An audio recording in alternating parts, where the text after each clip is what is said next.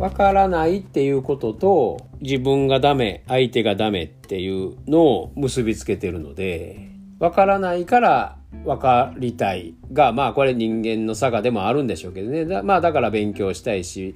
知らんことを知りたい理由を知りたいどうなってんのか知りたいっていう欲望が知識欲というのはこの体を持った世界では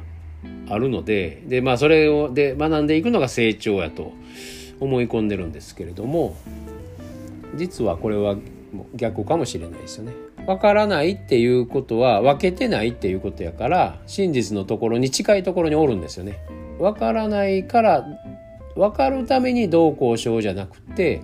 ただ分からないっていうことを認めるいうことですよね。で分からないから分かろうとするんじゃなくってただただ見るっていう感じですよね。観察するっていうことですね。子供の行動が分からへんかったら「なんであんたそんなんすんのん?」って聞く前に好奇心を持って見るということですよね。健全な好奇心っていうね。分かろうとするためにじゃあどうしたらいいかってならないっていうことですね。そっち行くとどんどんまた分からない自分がダメだ。分からないことをしてるあの人がダメだ。こうするのが正しいのに。あの人が間違ってるみたいなことになるしただ分からないっていうことを認めるっていうあ分からない正解って感じですよね。分からないのをダメと結びつけるんじゃなくて分からないのが正解やなっていう観念を新たに取り入れるか。分からんなってなったらおええええとこにおんな私ええとこにおんなって感じですよ。分からんっていうことをダメとしないということですね。分からんっていうことがおラッキーみたいな感じですよね。そうすると後ろが動いて後ろから答えが来るっていう感じですよね。やっぱりこれななんやねんこれ分からへんがなって掘り込んだことでまあほとんど人生今世には関係ないことがほとんどなんやけどでもほんまに必要なことっていうのはどっかでこれ分かりませんね言うてはい言うて掘り込んだことに対しての答えがだいぶ経ってから来たりね全然ちゃうところからのヒントでポロンと入ってきたりねでそうやってメッセージは来るんやけどみんな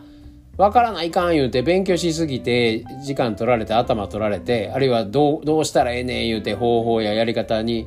操られてもうてるから直感の声が聞けないんですよね。直接後ろからのメッセージ後ろからのやり方神様の正しいやり方使命に即した方法やり方っていうのが後ろから来てるはずなんやけどそれが聞けてないですよね多くの人はね。だからスタートは分からないっていうことですよね。分からないなーが出てきたら分かろうとしないでそれを良しとするってことですね。まあやってみるいうことですね。それが正解かどうかは知らんけど分からないっていうことを一回良しとしてみる。分からないこと分かろうとせずに放っとくみたいな。だけどそんなことも思い出す前に分からへんって言うてる間に